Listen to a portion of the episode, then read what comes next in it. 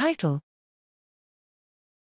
Developmental trajectories of EEG aperiodic and periodic power suggest timing of thalamocortical development during infancy. Abstract The time course of developing brain circuits plays a fundamental role in brain maturation and later cognitive functioning, but thus far has been poorly characterized in humans. Here, aperiodic and periodic EEG power features were examined from longitudinal EEGs collected from 592 healthy 2 to 44 month old infants, revealing age dependent nonlinear changes suggestive of distinct milestones in early brain maturation.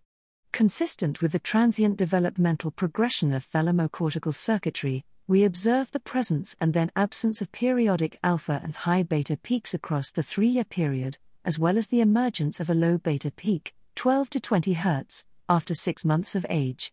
We present preliminary evidence that the emergence of the low beta peak is associated with thalamocortical connectivity sufficient for anesthesia induced alpha coherence. Together, these findings suggest that early age dependent changes in alpha and beta periodic peaks may reflect the state of thalamocortical network development.